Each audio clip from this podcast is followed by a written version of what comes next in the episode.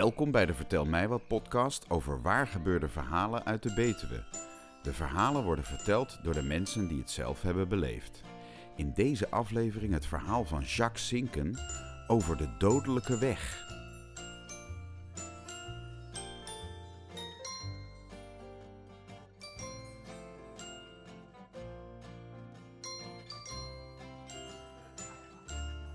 Sommige mensen die hier zitten, die uh, weten dat ik hier eerder een verhaal gehouden heb. En dat ging toen over uh, de, de geweldige heldendaad die ik in mijn leven verricht heb, namelijk een schaap gered op de Akkooise weg. Uh, uit uh, een sloot die helemaal bevroren was en zo. Maar het ging over de Akkooise weg. Dat bleek toen uh, dat hier in Akkooi bijna niemand wist waar die Akkooise weg was. En later dacht ik, dat is toch ongelooflijk raar dat ze dat niet weten. Want de Akkooise weg is de meest dodelijke weg van ons dorp, van Akkooi. In de laatste vijfentwintig jaar zijn daar vijf mensen omgekomen op een niet-natuurlijke manier. En ik zal even vertellen hoe dat zat. Uh, het eerste geval is van voor mijn tijd eigenlijk. Toen woonde ik er nog niet, maar dat heb ik me later lo- laten vertellen. Dat moet rond de eeuwwisseling geweest zijn. Toen uh, is er uh, ooit een, een meneer uh, bij de, aan de Akkooise weg die loopt langs de uh, Culemborgse Vliet. En op, de, op een gegeven ogenblik heb je een brug over de Culemborgse Vliet naar het uh, uh, Wiel van Bassa. Die brug, bij die brug is iemand het water ingereden. En iemand heeft dat wel gezien, dat hij er water in reed, maar wist niet wat hij moest doen. En uh, die heeft wel natuurlijk de hulptroepen ge- uh, opge- opgetrommeld. En die hebben vervolgens die auto er wel uitgehaald. En de meneer die erin zat, die was natuurlijk dood. En later hebben ze gelukkig gehoord, althans gelukkig voor die mevrouw die er nu nog last van heeft, dat hij uh, een hartverlamming waarschijnlijk had en daaraan overleden is. Maar dat was dus voor de tijd dat uh, wij er kwamen. Wij kwamen in tweeduizend twee op de Akkooise weg wonen. En nu moet ik even kijken wanneer dat precies was, want er gebeurde van alles. En ik moet de tijden goed hebben. Um, het was tien augustus tweeduizend twee. Wij woonden net. En ik uh, heb dat de vorige keer ook verteld. Ik moest wel eens naar Culemborg toe. En meestal fietste ik dan gewoon de Akkooise weg af. Want die is v- vijf kilometer langs, lang, langs die uh, Culemborgse Vliet. Maar die dag was een zondag. En op een zondag wilde ik zo snel mogelijk terug zijn. Dus ik nam de auto over de uh, Diefdijk. Ik kwam bij Diefdijk, kwam bij Wiel van Bassa. En ik zag daar beneden, op de uh, Akkooise weg, zag ik een politieauto staan. En er stonden mens of tien of ongeveer. En ik dacht, ja, er is iets aan de hand. Maar ik ging door. En ik dacht, ik moet er toch eens even gaan kijken als ik terugkom. Dus ik kom terug en ik rijd daar beneden langs.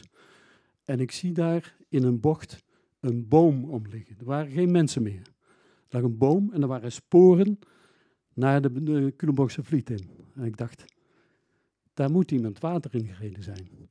Dat zou misschien... Ja, nee, dat hoor ik dan wel. Nou, dat hoorde ik inderdaad wel. Want wat bleek, uh, in de nacht van zaterdag op zondag waren drie jongens uit Spakenburg... Uh, waren naar de discotheek geweest in Beest. Om Joost mag weten wat voor reden waren zij 's nachts niet de autoweg opgegaan, wat normaal zou zijn, maar waren ze daar binnen door gaan rijden. Waren op die Akkooise weg gekomen, wat een weg is waar nooit iets, iets gebeurt, waar nooit iemand komt, waar een paar bochten in zitten. Maar juist die flauwe bochten, die zijn het meest gevaarlijk, denk ik. Dus in een van die flauwe bochten, ongeveer ter hoogte van nummer zestig, Akkooise weg nummer zestig, zijn die uit de bocht gevlogen, de Vliet in, en die drie jongens zijn daar verdronken. Ik heb onlangs nog gehoord dat uh, zes jaar daarna, zeven jaar daarna, de ouders van een van de jongens, of misschien meerdere jongens, dat weet ik niet, uh, langsgegaan zijn bij nummer zestig, om nog even te vragen naar wat er gebeurd was. Maar die mensen die woonden er net, dus die hebben niks kunnen vertellen. Maar in mijn hoofd is het zo dat die mensen uit Bunschoten-Spakenburg uh, daar naartoe gekomen zijn om iets te kunnen delen van hun verdriet. En dat, dat is eigenlijk een beetje wrang, want in Bunschoten-Spakenburg er zijn natuurlijk veel mensen omgekomen op zee, in het water. Daar zijn allemaal herdenkingsplaatsen voor opgericht. En die mensen kunnen er altijd naartoe. Maar voor deze jongens die in het water omgekomen zijn, is er geen herdenkingsplaats meer. Dus ik ga ervan uit dat die ouders daarnaar op zoek waren. Maar dat niet meer konden delen, omdat degenen die daar woonden, die waren inmiddels weg. Dus dat was het tweede. Uh, en dan komen we op het derde. We, we hebben nu vier, vier doden gehad. Nou komen we op woensdag uh, zeven mei tweeduizend acht. Een mooie dag. Ik ben in de tuin aan het werk. Uh, een uur of elf, half twaalf ongeveer. En opeens hoor ik geweldig geschreeuw van jongelui. In een uh, gebouwtje dat ik wel kende, want ik was er wel eens geweest, wat achter onze tuin ligt. En ik dacht, hmm, dit is een beetje een raar, raar geluid, maar ja, we, we zullen het wel merken. Want als er iets aan de hand is, dan uh, komen we daar wel achter. Maar ik hoorde verder niks meer. Uh, maar een half uur later komt mijn vrouw en zegt, de politie komt eraan. En ik uh, dacht, nou, daar is de suite aan de hand. Daar moet wel een dode gevonden zijn, dacht ik zelf. En ik ga naar buiten en inderdaad, daar hadden ze een lijk gevonden. Er waren zes, nee, er waren acht jongelui, waren daar gaan spelen. En dat was niet voor het eerst, want ze waren er al heel vaak waar gaan spelen. Het was een beetje, het gebouw waar het om ging is een soort vakantiehuisje, maar was helemaal verlaten. Er gebeurde niks meer, maar het had wel de indeling van vakantiehuisjes, een, uh, dus een kamer, een keuken, een slaapkamer enzovoort. Dus het was vrij groot, maar dat lag helemaal vol troep. En, uh, ik, want ik was er zelf eens in geweest, maar daar kon je verder niet doorkomen, dus ik ben er nooit meer in geweest. Maar die jongelui, die hadden dat op een gegeven moment ontdekt. Het waren jongelui tussen de twaalf en vijftien. Die zijn daar ingerend en die waren er al vaker geweest. Die hebben daar een aantal keren gespeeld en zo. En op een gegeven moment hadden ze een deur opengeduwd, omdat het toch uh, bijna niet lukte. En daarachter lag dus een lijk. En die jongelui, dat was het merkwaardige, die hebben daar... Uh, dus eerst schreeuwden ze wel, alsof er iets ergs gebeurd was. Maar daarna vonden ze het alleen maar leuk. En pas een half uur later zijn ze de politie gaan waarschuwen. En niet zij, maar ze hebben gewoon uh, mensen die langs kwamen rijden, hebben ze gevraagd of ze de politie wilden waarschuwen. En dat was heel bizar, want toen kwam er een heel circus op gang. Opeens was het landelijk nieuws. Uh, spelende jongelui vinden lijk of zoiets. Hè? En uh, er kwam de, de, de, de journalisten kwamen erop af. Ik werd zelf geïnterviewd door iemand van het A D. Dus de volgende dag stond ik op de voorpagina. Maar goed. Um, maar het was een beetje bizar. Die jongelui die vonden het echt allemaal gewoon alleen maar spannend.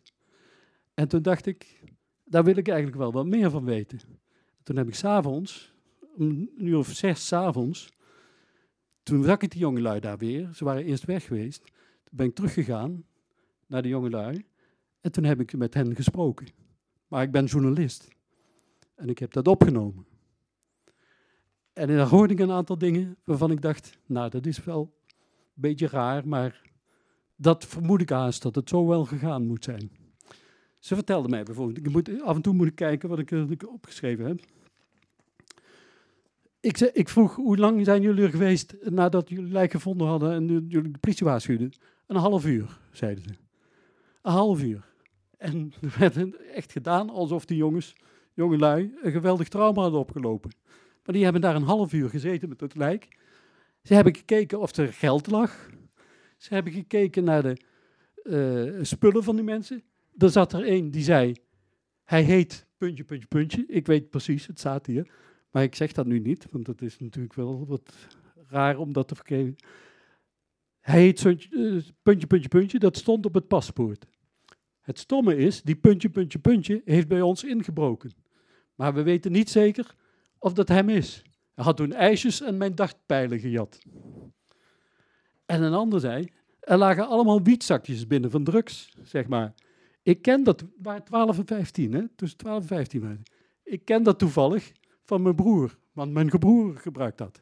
Dat soort opmerkingen hadden. En die kregen ook slachtofferhulp uh, uh, aangeboden.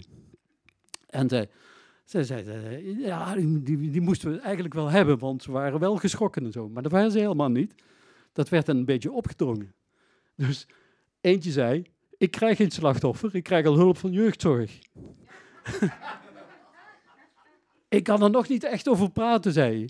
En ik zei, ja, maar jullie staan hier voortdurend te praten. Ze zijn teruggekomen. Zo, het was om elf uur gebeurd, 's ochtends. Half twaalf zijn ze weggegaan, want toen kwam de politie.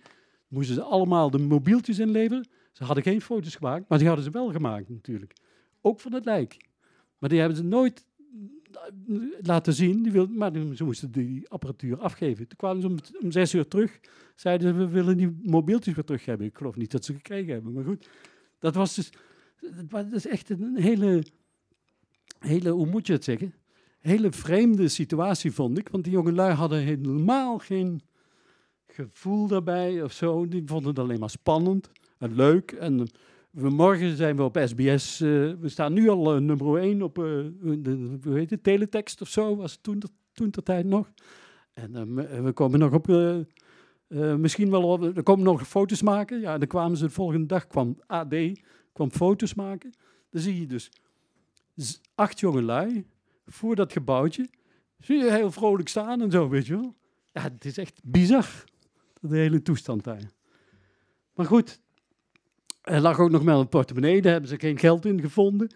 Uh, maar de leuke, interessante informatie wel. Maar goed, die jongen, dus die man die daar lag... Die was, dat is uiteindelijk gebleken, aan een overdosis overleden. Wat ik al vermoedde.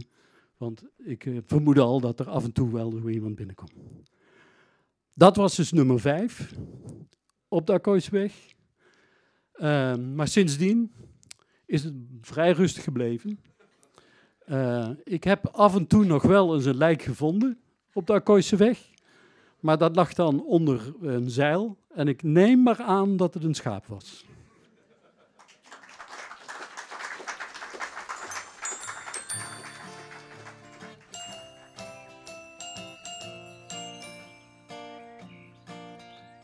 Vertel Mij Wat is een initiatief van Paula Smit uit het Betuwse dorpje Akkooi. Ze bedacht dat het leuk zou zijn als je verhalen zou kunnen horen van mensen die zelf iets bijzonders hebben meegemaakt. De verhalen worden niet voorgelezen, maar spontaan verteld. Een redactie onder leiding van Anja Kielestijn selecteert vooraf de verhalen en geeft tips aan de vertellers. Tijdens elke Vertel Mij Wat avond treden zes tot acht vertellers op met hun eigen waargebeurde verhaal. En er is ook live muziek. We zijn altijd op zoek naar echte verhalen die door mensen uit de Betuwe worden verteld. Die verhalen kunnen zich overal hebben afgespeeld en ze kunnen hilarisch, historisch of ontroerend zijn. Neem contact op met ons als je een verhaal wil vertellen en kijk op onze website om te zien wanneer onze volgende vertelavond plaatsvindt. Kijk voor meer informatie op w w w punt vertel mij wat punt net. Het Vertel Mij Wat team wordt geleid door Charlotte Vonk. Productie van deze podcast is in handen van mijzelf, Melvin Keunings. De geluidstechniek wordt verzorgd door Roelof Krijgsman en de leader is gemaakt door Peter van de Woestijnen.